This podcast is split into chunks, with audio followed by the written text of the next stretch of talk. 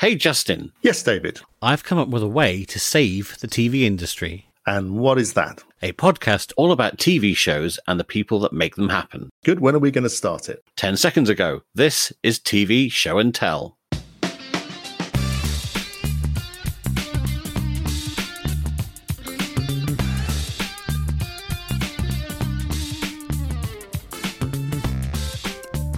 Hello and welcome to TV Show and Tell, the shining light in the gloomy world of the television production business.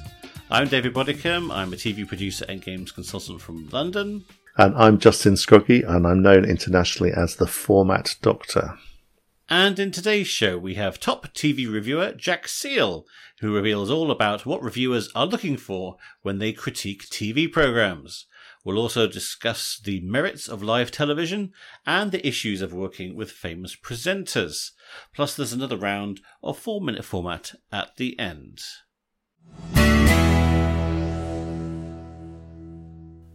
So as we stumble to see if we can remember how we do this thing, then let's go over to Justin for the latest news. And I think there's a fair amount around. Yes, there is. It's that time of year when we've got lots of stuff that's new and stuff that's returning, which is always kind of exciting, despite the writers' strike looming to shut everything down. So the first thing I wanted to mention was Takeshi's Castle. Mm-hmm. So I guess you remember Takeshi's Castle, David? I remember the version that was on Challenge TV we had here, which was like a sort of weird mashed up clip show version of it, but it was very successful. It ran for years and years and years. Takeshi's Castle is really the daddy of the big physical, silly game show genre. It's been around a long time, and now it's just come back on Amazon Prime. So as before, what we're getting is the Japanese original, which is then commentated upon, a bit like the UK version of Wipeout, by two comedians who give their own take on the action. So this time around, it's Roma Shranganathan and actor and comedian Tom Davis. It's always a bit strange when different territories take the same raw material and change it into completely different things. Because I've heard, like, for example, the German version has been edited much longer than ours, and so it's a bit flabbier, and ours is a bit tighter. It's always a show that where it always seems like we're missing a little bit of the meta, in that people sort of seem to get eliminated, and yet they sort of come back later, and you see them again, and it's like it's never quite clear who has done well and who's done badly. But it's one of those shows where you kind of don't care, because you're just really waiting to see who's going to get smacked in the face with a rubber squid. So yeah, well, one of the strange things about the Amazon show is that there isn't a great deal of explanation of what the rules are. There's a very kind of 30-second. Here's a map, and here's the castles that they've got to get through to Takeshi's Castle. Consequently, Tom and Romesh are kind of playing the role of geeky enthusiasts. I think it's the best way I can describe it. So there's an assumption that they know what's going on, and so we're watching them react to it more than anything else, which is a little bit strange. Of course, there's always that kind of the Brits laughing at the foreigners aspect to it as well, which I kind of wish wasn't there this time, but I'm afraid it is. It's lighter. It's not Chris Tarrant and, Saturday Night Clips in quite the same way. And, to be fair, there's a lot of men running around in nappies, so there's quite a lot to laugh about. But even so, it would be kind of nice if it was played straight. So from the ridiculous to the sublime, and what are the most popular fan favourite game show formats of recent years has been the highly brainy Genius Game from South Korea. Now, there's been rumours about this. Well, I think Netherlands has already had a go at doing this, and as we've possibly discussed before on the show, and there's rumours that ITV in the UK are having a look at it as well, which I can't quite see how that's going to fit into their channels. But anyway, regardless, Netflix are said to be launching something called The Devil's Plan, which is basically by the same people who did The Genius Game. Right. So just as people might be getting interested in seeing other versions of The Genius Game, now we've kind of got like Genius Game 2.0. So it's very, very similar looking idea, and it's effectively it's going to be the spiritual successor where contestants vie for 500 million Korean won, and that's coming to Netflix later this year. Okay, so it's kind of strange because we seem to be staying in Asia and specifically in Korea. My next example is a Korean format that's been picked up by UK TV called Battle in the Box. So this is a format from Something Special, which is a Korean production company.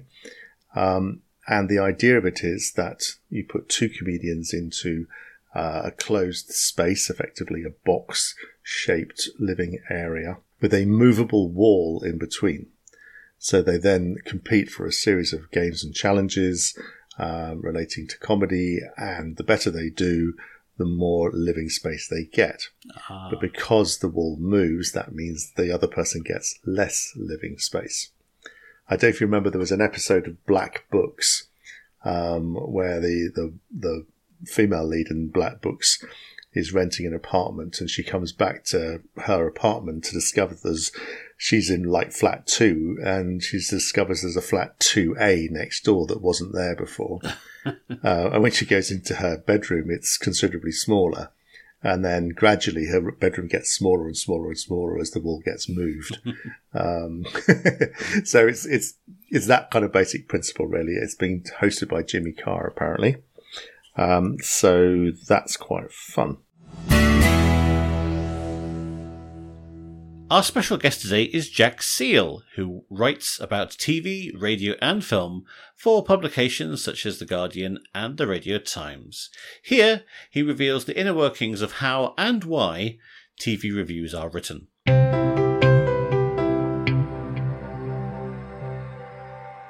And I'm pleased to say that Jack Seale joins us now. Jack, welcome to TV Show and Tell. Thanks for having me.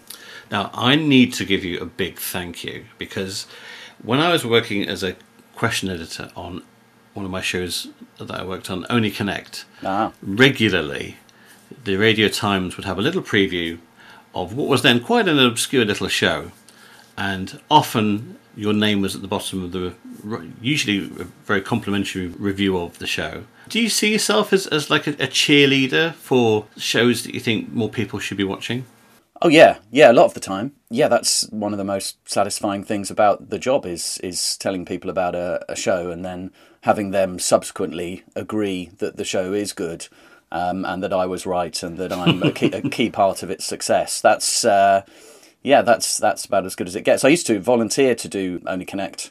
It's not always the way that TV previewing or reviewing works. You're quite often just given stuff, but you're talking about my days as a Radio Times staff member, and there would be a process where people would put their hands up to preview certain programmes, and you could establish yourself as being the name attached to certain shows. So back then, I was Mr. Only Connect, and it became something I would look forward to doing every week. The reason why it's now beating University Challenge and EastEnders in the ratings is because of you. Partially, yes, to a great extent. Yeah. Yes, although it was something I used to volunteer for because it would be half an hour of getting paid to do something that I would have done unpaid in the evenings anyway, which is a big part of being a TV critic, is getting paid for things that really should be hobbies. Although it was quite hard to write about, because there's not a lot to say about quizzes, and the temptation is to give people a flavour of the questions. But if you do that with Only Connect, it spoils it, really.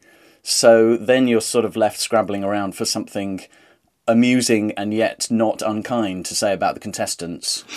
Or I think the trap that you can fall into is reviewing Victoria Coron's opening remarks, which I always felt was a bit of a cheat. Well, the reviewing the opening remarks makes the reader feel that you've only watched the opening remarks. Well, indeed. Well, you hope people aren't savvy enough to think that, but they probably are. Or with Only Connect, you end up saying that there's a terrifically exciting missing vowels round, which there is every week, so you can't really say that either. So after a few years, I ran out of things to say about it, but it was a very pleasurable few years before then. So let's go back a bit. Before TV reviewing, what sort of writing did you do? I didn't.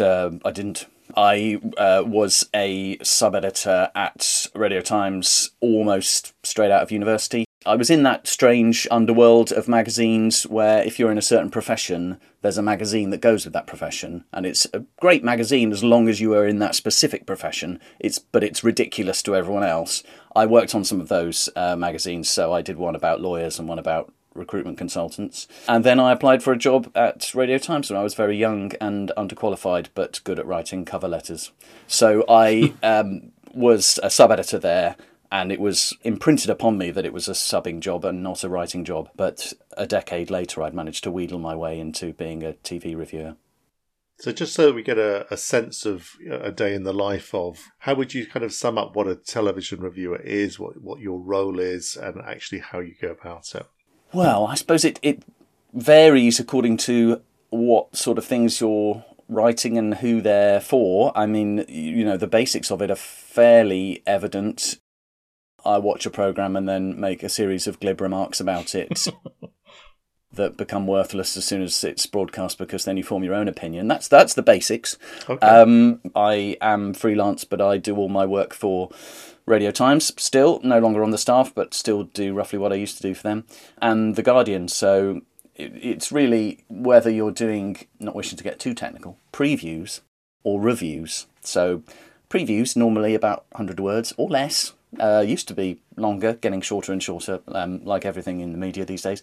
So that's before the programme has gone out and it's giving people a flavour. And then I also do long reviews for The Guardian, which are about 800 words and are quite pretentious and go into more detail than anyone really wants. Is there a different psychology with previews? Are you sort of encouraging more people to watch and holding your opinion, and reviews you feel like you can be unchained and you can let rip? I think the art of a preview, to the extent that there is any art to it, is in not spoiling it for people, in the sense of obviously not giving them spoilers, but also not giving them too definitive an opinion and giving them a steer.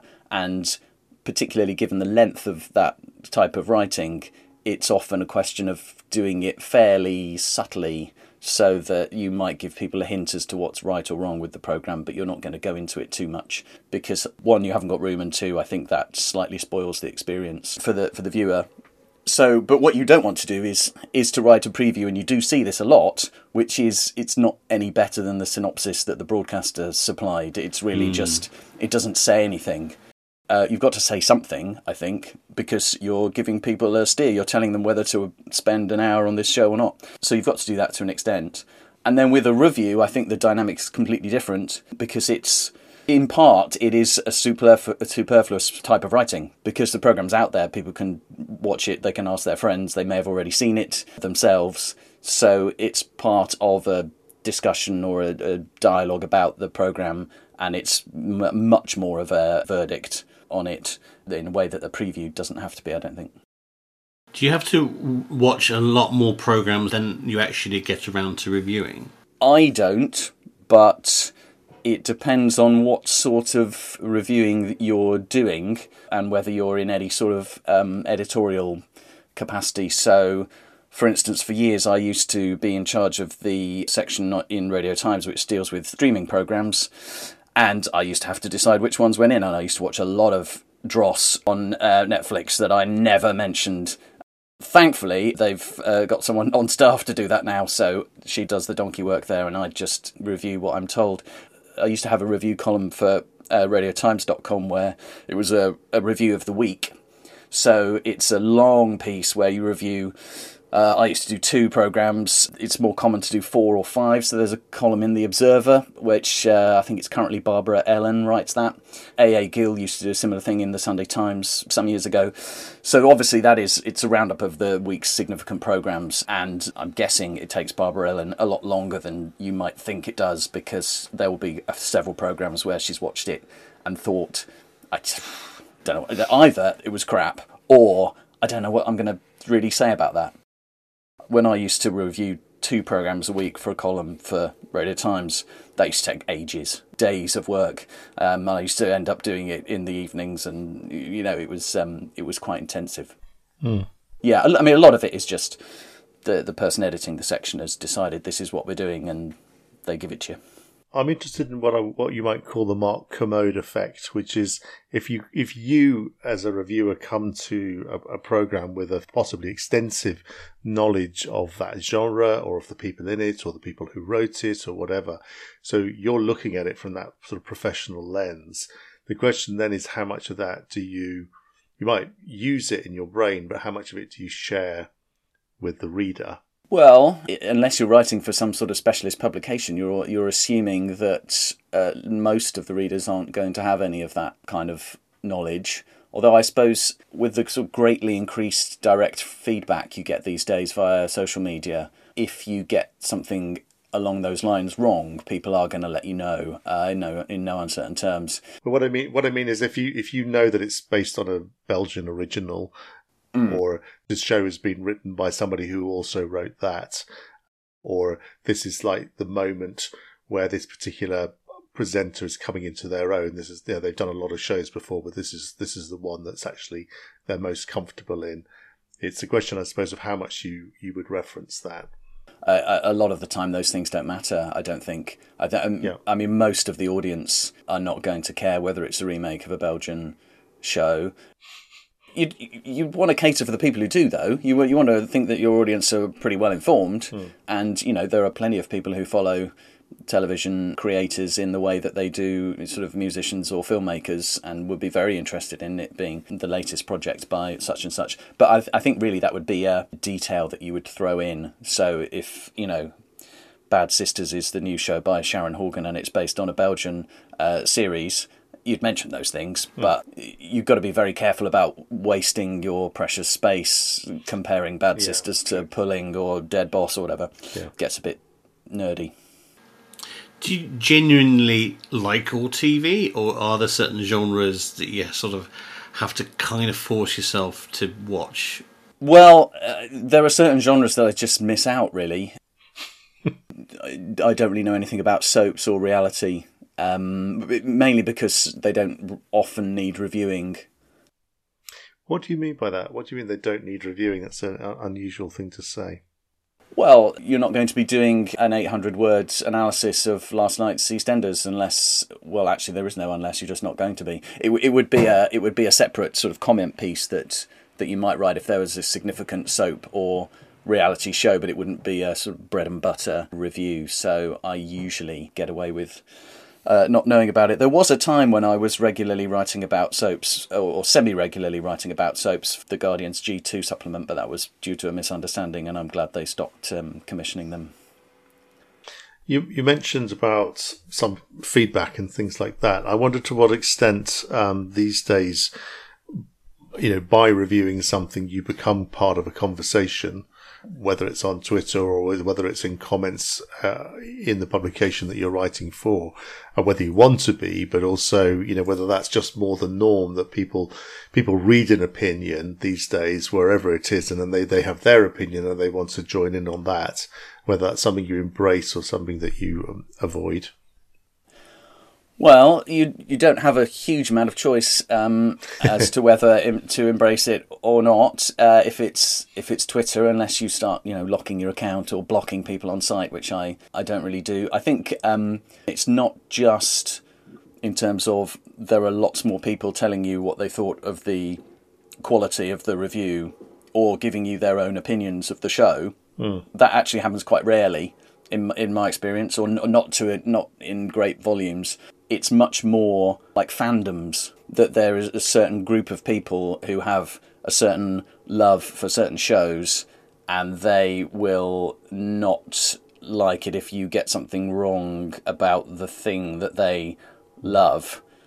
It's that. It's not, oh, I watched this new BBC One drama and you said it was good, but actually I thought the acting was flawed. You don't get that sort of thing, right. At least in my experience. Mm. So it's not really a dialogue about the merits of the show, or maybe it is, but it's more certain people like certain types of show. They get together on social media, and then if you contravene their received wisdom, then they will let you know about it in no uncertain terms.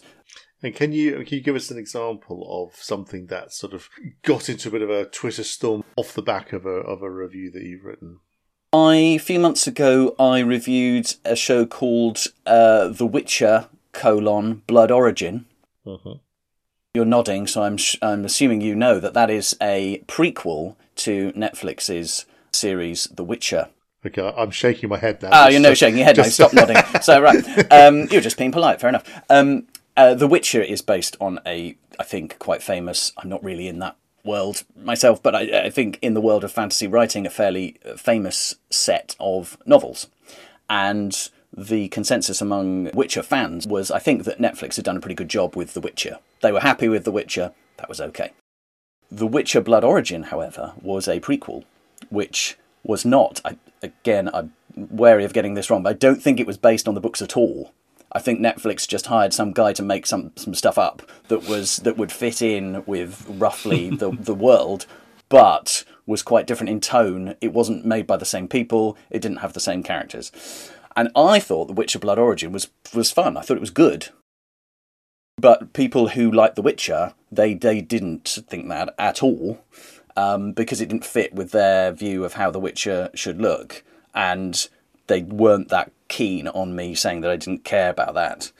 But the other thing that was interesting about that, I thought, was the extent to which reviews are now sometimes seen as a blob, as like just sort of the reviews, a way of achieving a consensus about whether a show is one of two things. And there are two things that a show can be, and the reviews establish this.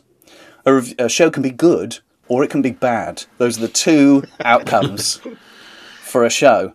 And what happened with The Witcher: Blood Origin was most of the reviews, the consensus among reviewers, it was that it was bad, but my review said that it was good. Therefore, my review was wrong, and I was a fool, and I'd I'd professionally embarrassed myself by having the opinion that this show was good. Yeah. And it was fascinating how many people would send me the Rotten Tomatoes page as like a gotcha of like, you've given this show a good review, but it's bad. This show is bad. You're wrong. Which is, I think, a little bit of a sort of... I think it's quite a modern phenomenon because of the online aggregation of reviews. I'd made a mistake. That was very strange. As if reviewing is like a sort of parlour game where everyone sort of has their views on it, and then you sort of whip a cloth off the hidden... reviews, and everyone's, and if your thing is in the minority, you're out. It was as if people thought that was how it works, and that's not how it works, I don't think.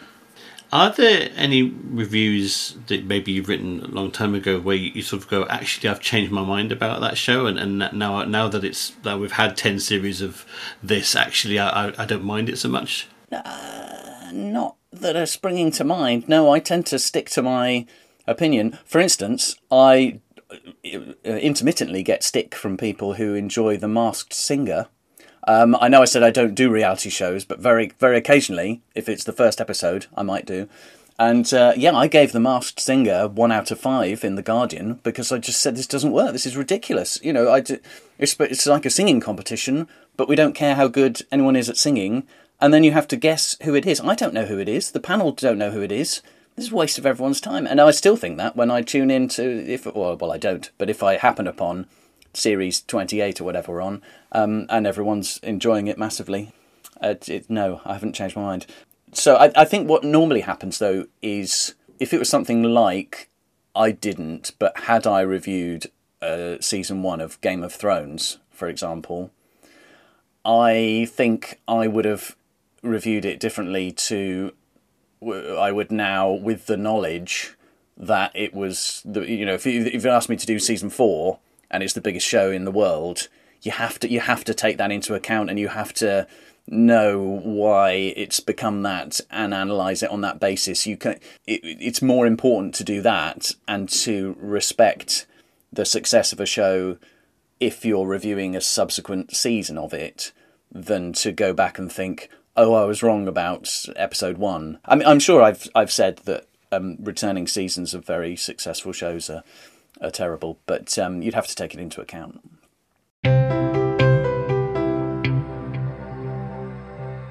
So, Justin, I don't know how many episodes we've done now. It must be over 20 or something. It's over 30. Over 30, yeah. It just seems like it's over 20.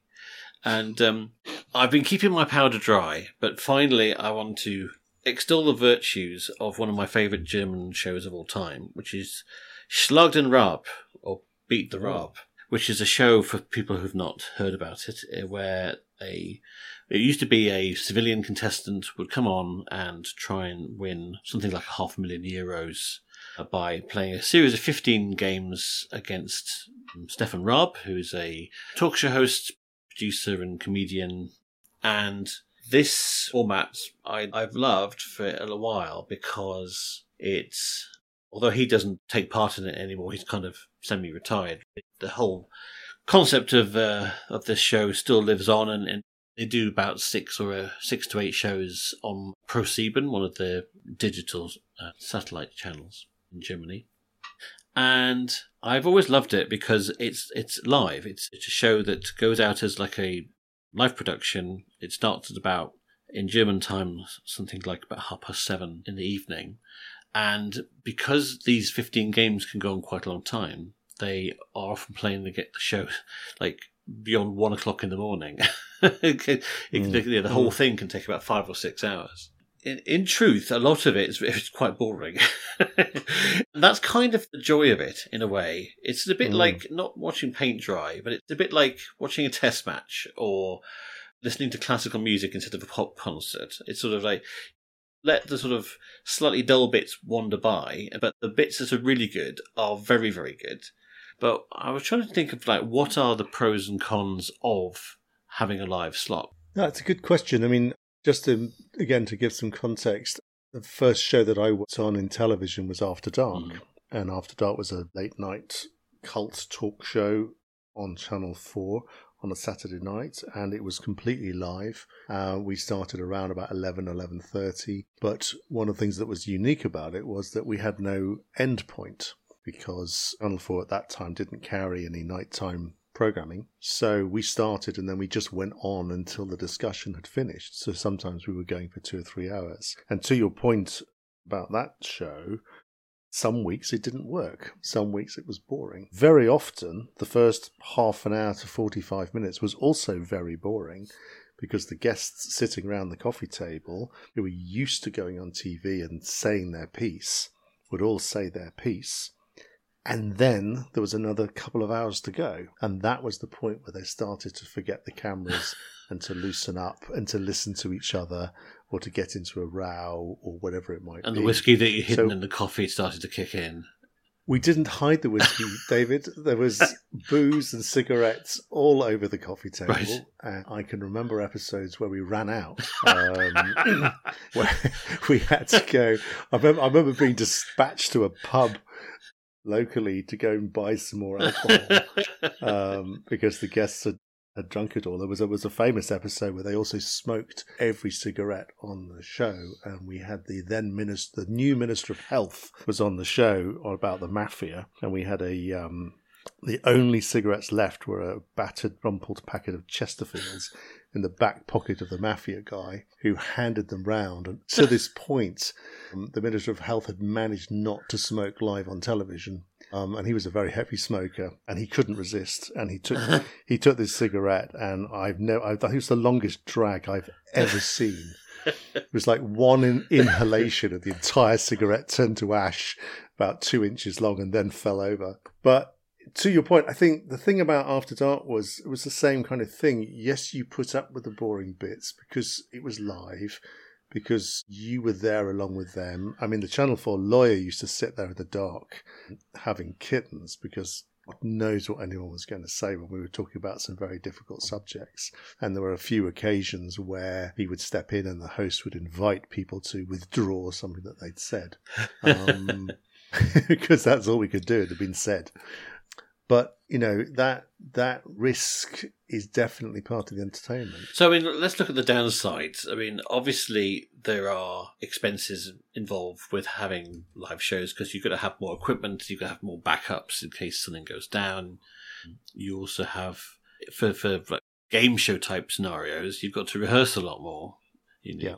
I mean, even look at, what was it? Didn't Eurovision just gone have about like 8 or 9 shows? I mean, obviously there was the semi-finals and the judges' shows and whatever, but there was several full in front of audience rehearsals on top of probably the private rehearsals that they've done without people there. So, you know, Lord knows how many times they had to go through that set list to get everything as slick as it was. Yes, it is generally more expensive. You've got to, you know, if you've got a weekly show, you've got to rebuild the set every time.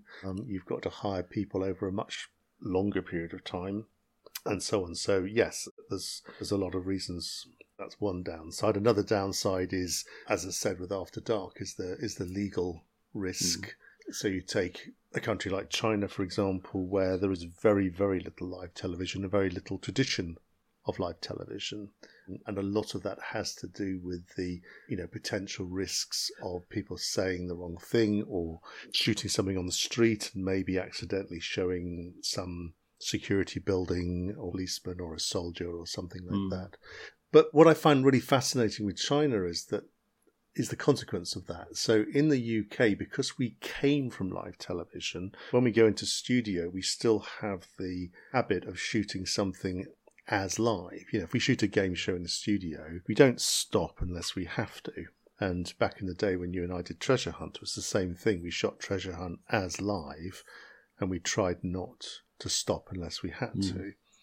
And therefore, when you go into the edit, you have got a sort of coherent narrative, rough framework from which to work. Because they have no tradition of live television in China, they tend to just record everything.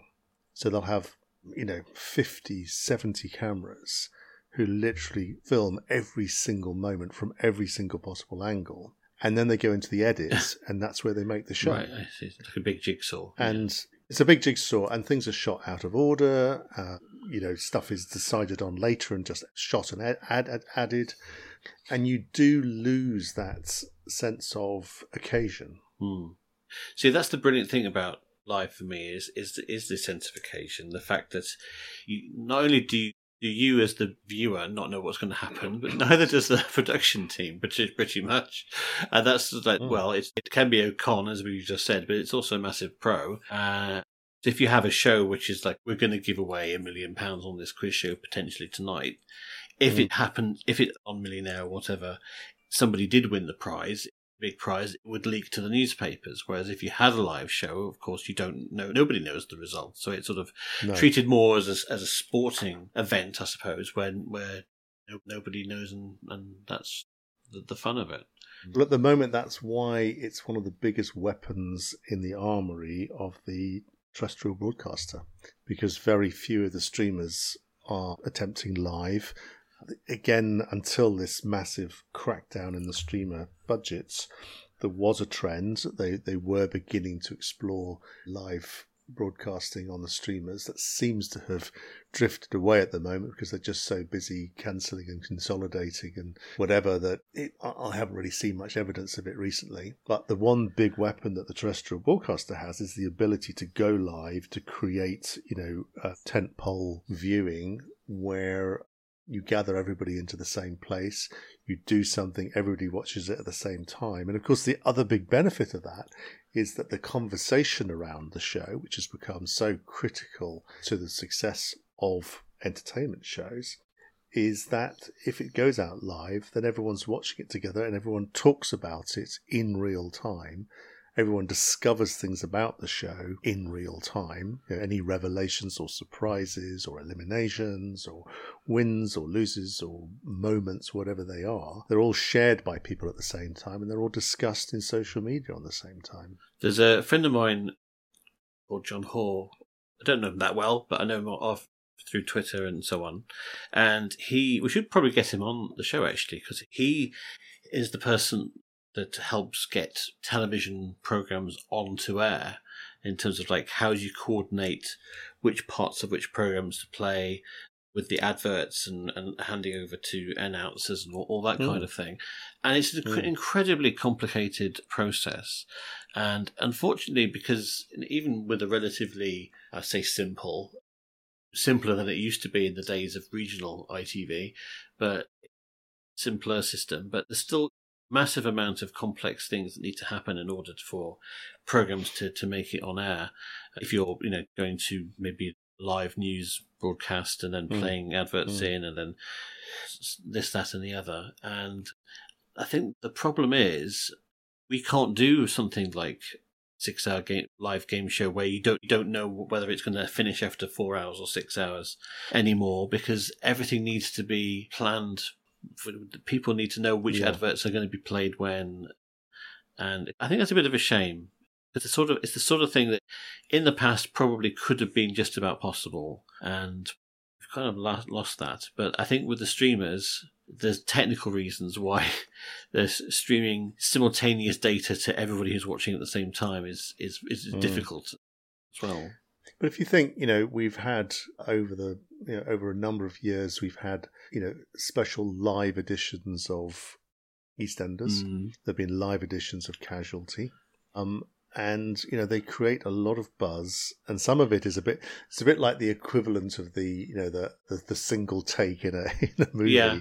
It's like, can they pull it off? So part of the fun of it is, this is a multi-camera, multi-actor episode, and, the guy walking behind people with a wheelbarrow in Albert Square has got to hit his mark and not trip over a cable.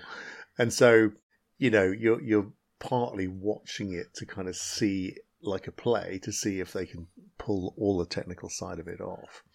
But it's involving. It's like the best form of interactive TV. It's the ultimate lean forward. It's how you take a lean back show and make it a lean forward show. And of course, from a cost point of view, at least there's no edit. Well, exactly. I mean, that's quite right. I mean, that's the one big joy of it, is that one, as a producer, you may have rehearsed, but when it's done, it's done. And I can remember working on live shows where just the feeling, 5 past the hour when you've gone off air, you've made the show. That's it. You've done this. There's nothing else to do. Certainly from the experience of making TV, there is nothing like making live television. Back in the day when kids, Saturday Live and kids' morning television, it was regarded as a real badge of honour to work on those shows because they were 3 hours of live chaos. And I don't know how true this is, but I remember being told, I think it was on Live and Kicking, that the first 30 seconds or so, nobody in the control room was allowed to use their hands. What? So every button, every fader, every knob, you had to use your feet or your elbows or your knees. This was just a ongoing weekly challenge to go live without actually using your hands. I think it's great fun. Kids television was such a fun time then. It was because it was doing so well, and yet no grown ups were paying any attention to it. So you could do so many fun things. Right, I'm going to take my sock off now, so I can press the stop recording button. Okay. And now it's time to go back to our interview with top TV writer and reviewer, Jack Seale.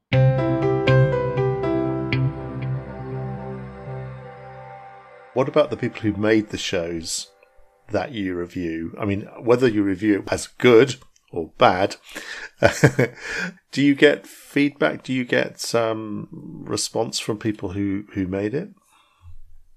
Not that often, to be honest, not that often.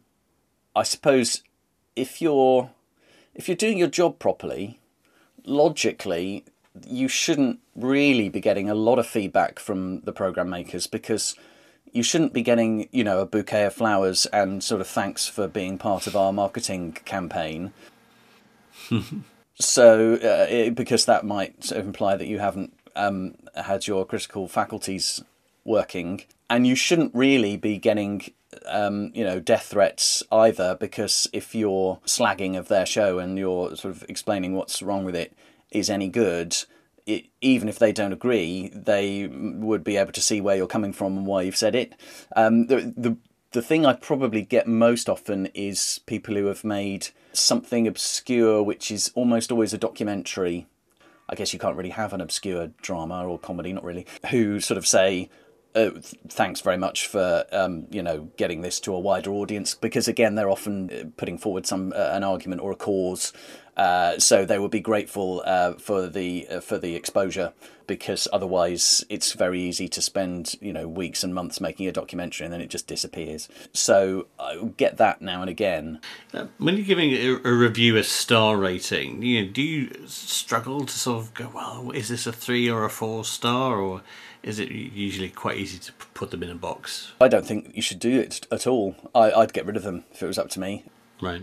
But, I'm not running a newspaper where website hits are very important. If I was concerned about web traffic, I wouldn't get rid of them. But, there's this cliche in reviewing circles, oh, well, it's you've given this a 3, but it reads like a 4.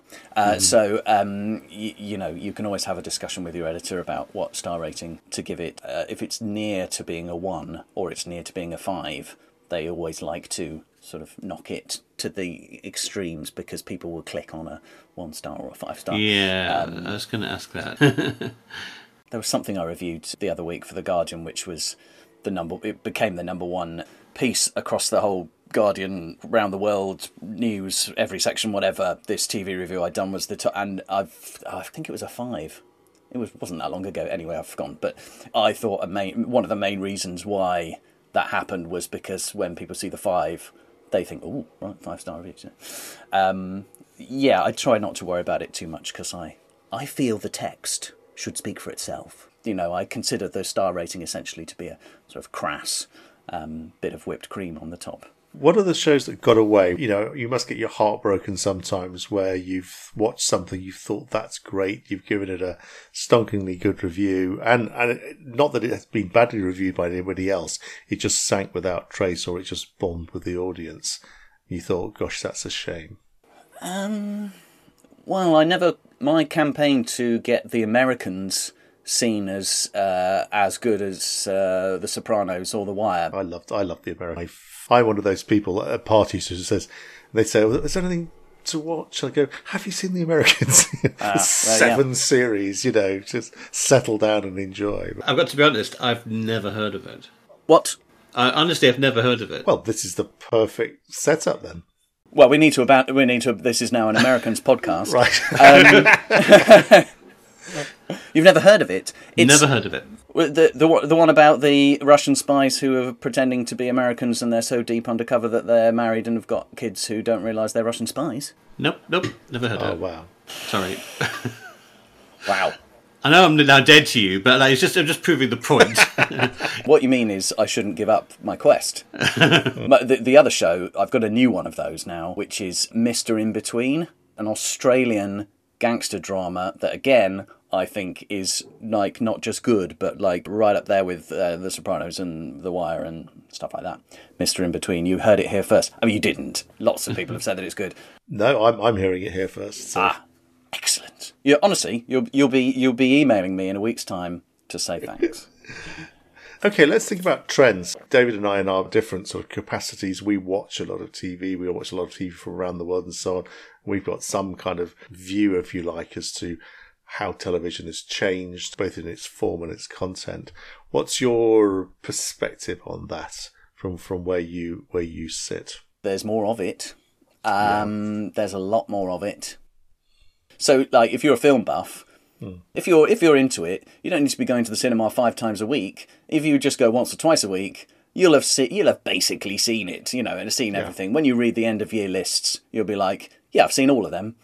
With TV, you can't really do that anymore. So there has been a profound change, not just in terms of reviewing and recommending and what I do, but the impact that shows has completely changed, because there is such a likelihood of them having no impact whatsoever compared to 30 or 40 years ago, when you could have made the worst program in history, but if it was on BBC or ITV, a shed load of people were going to see it. Now things can just go, just vanish. And when they are enjoyed, they tend to be enjoyed more by the people I was talking about before who don't like it if you step onto their turf.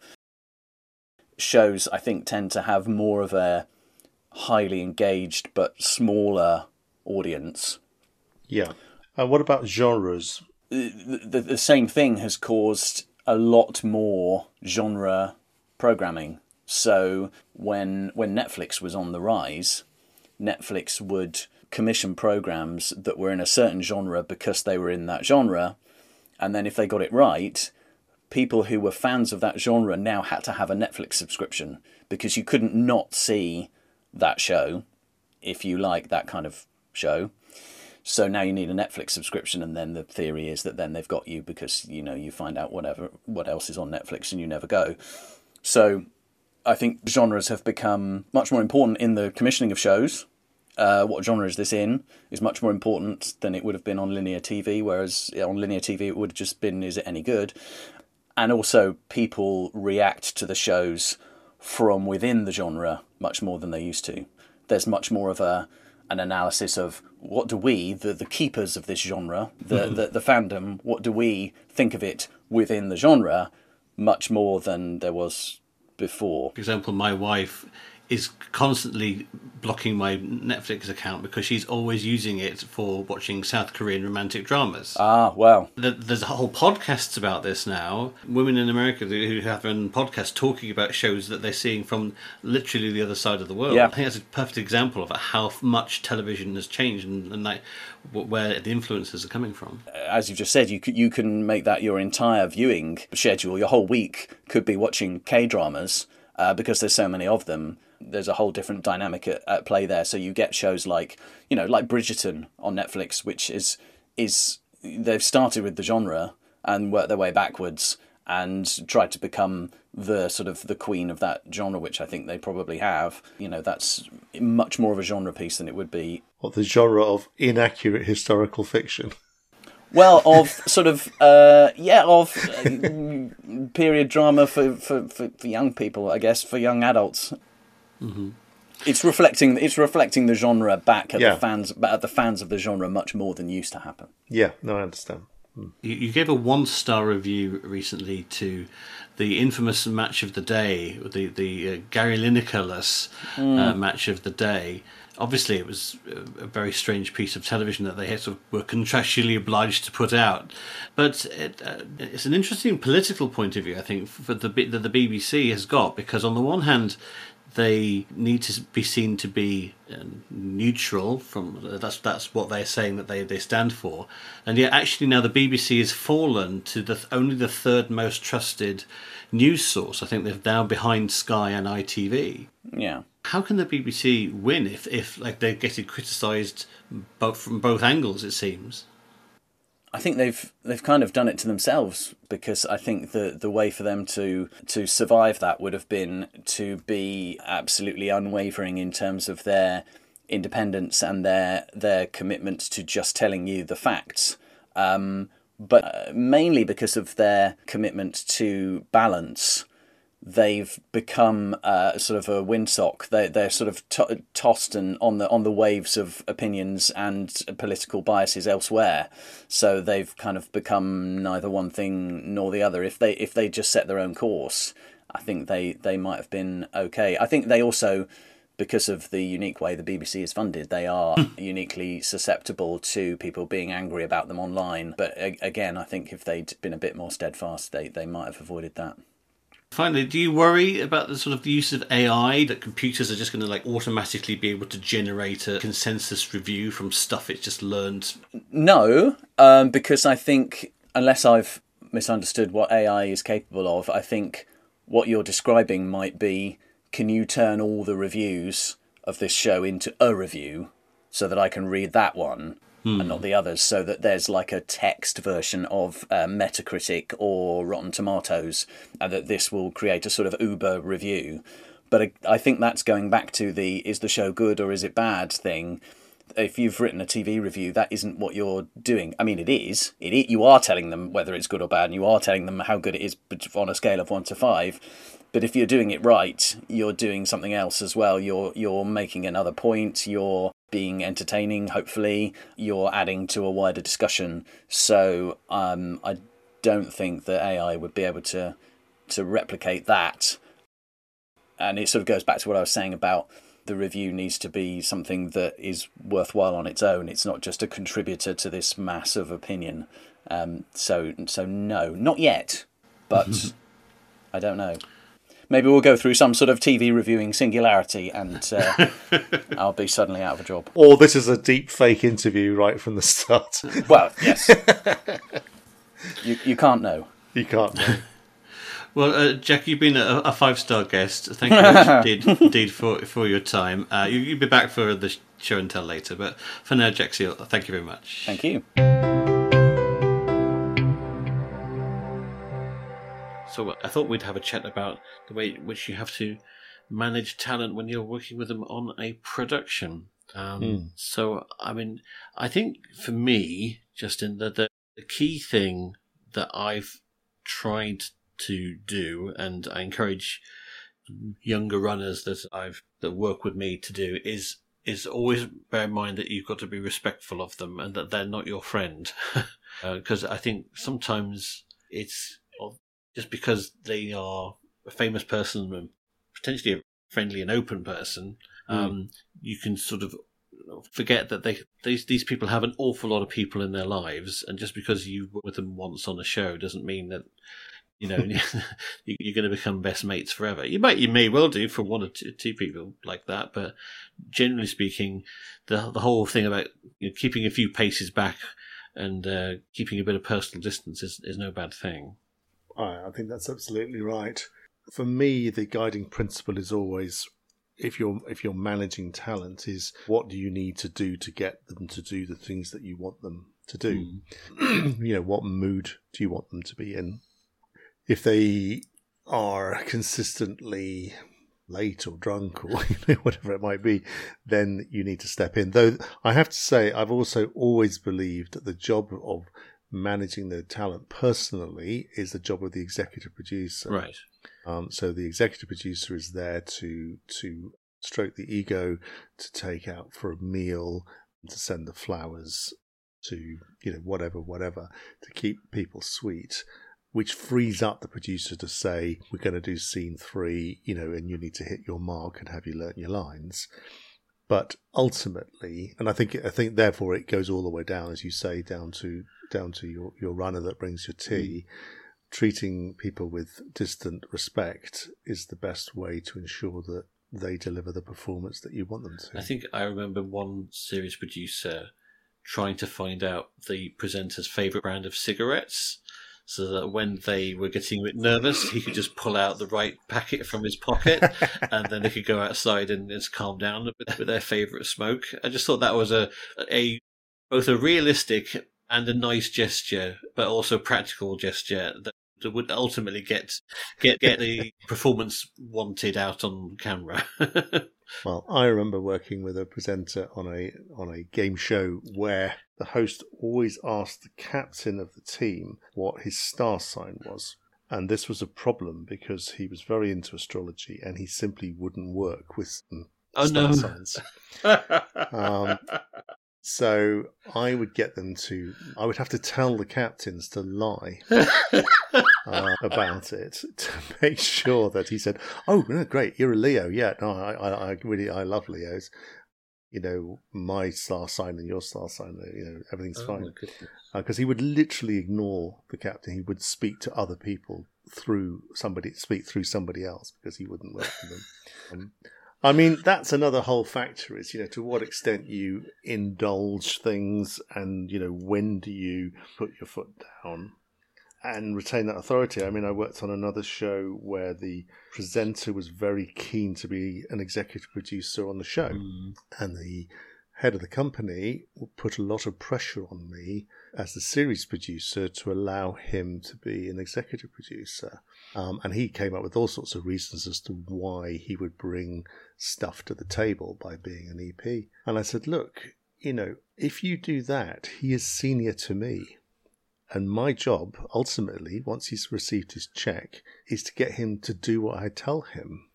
And if he can override me because he's my executive producer, then I'm stuffed. Mm. So please don't do that to me, which in the end they didn't. But, you know, that's another factor. So I think the hardest thing probably is the fact that a lot of the most talented people on television are quite fragile. Yeah, there are people you look at on TV and you think at some point you're going to go bang. At some point, this is going to go wrong. That the same lightning that's in the bottle, if you know what I mean, is the lightning that's going to, you know, like the touch paper that's going to make everything go explode.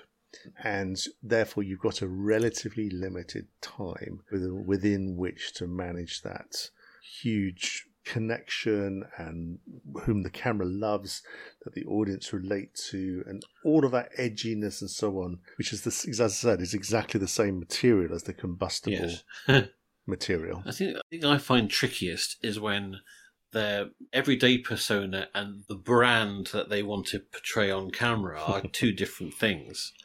And that can be difficult. I think there's two types of celebrities for me. There are people who are just a slightly more outgoing, forward version of their natural persona, but there's another category of people where you go, wow, that person is almost entirely opposite what's on camera to what they really are in real life. Well, we were talking about After Dark earlier, and one of the worst episodes we ever did was about comedy, and we had 5 or 6 comedians sitting around the sofas to talk about what was funny, this, that, and the other. And to a person, they talked about money and who stole their material. And they were not funny at any point in the show. You know, they were very introvert and, you know, didn't really want to be there. And they couldn't see any opportunity to go into a routine. So they had none of their cues that they were used to. But yes, I also remember working with a host who was a very popular DJ, very warm, friendly Scottish voice, and he would be on set with the contestants and he'd be chatting away to them just as they expected him to be like from telly and the radio. And when the director said cut, which obviously the contestants didn't hear, he would switch off. He would just shut down completely mid-sentence. His face would fall, he'd look at the floor, and then he'd wander off. Yeah. And the contestants didn't know what had happened, and mostly they thought it was their fault. Yeah. You know, so... And then also there's the thing about what I would call the economy of communications in terms of...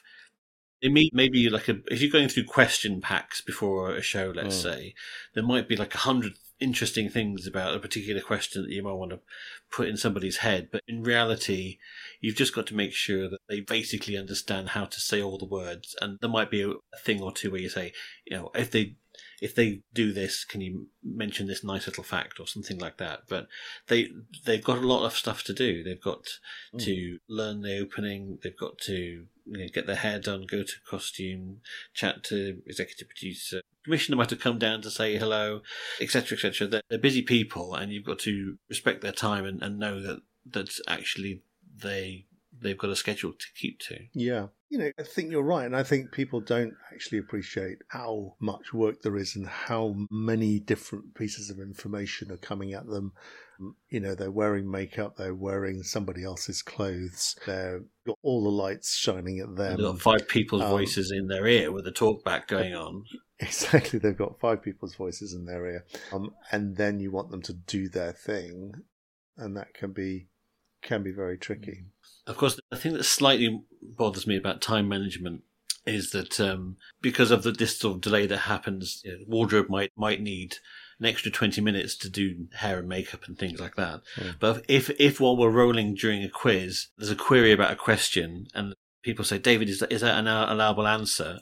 And like, I go, oh, I'll try and search it up. And then like, tapping away. And then like, after about 20 seconds, they go, well, right or not? I was kind of like, you had 20 minutes to do hair. I've had 20 seconds to check the capital city of Lithuania.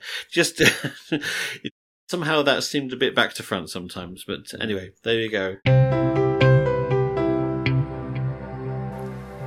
So we're back with Jack Seale, TV reviewer extraordinaire, and Jack, we ask everybody to bring in something to show and tell us. So what object have you got with you today?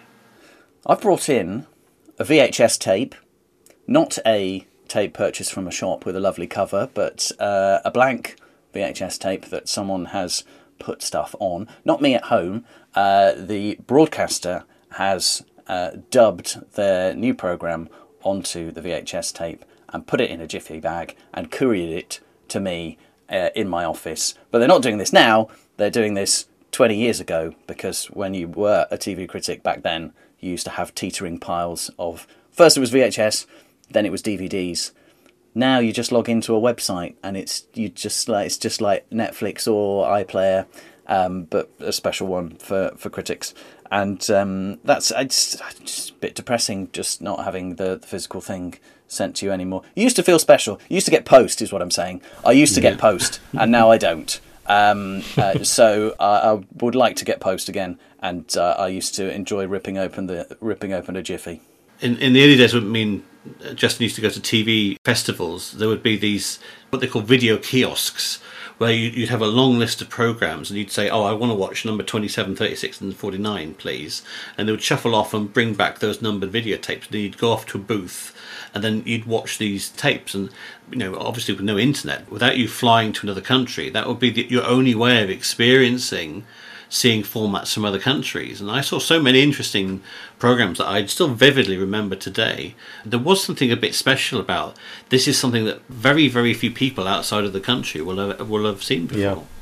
Yeah, well, there was a feeling of contraband when you had the show that hasn't been broadcast yet and you're holding it in your hands. That was much better than just being able to watch it on a slightly different type of iPlayer to the one everyone else is going to work. I went on holiday with some friends to New York in 2001 or 2000, and we were all massive Seinfeld fans, and we went to, I think it's the Museum of the Moving Image or something, which is like their BFI equivalent.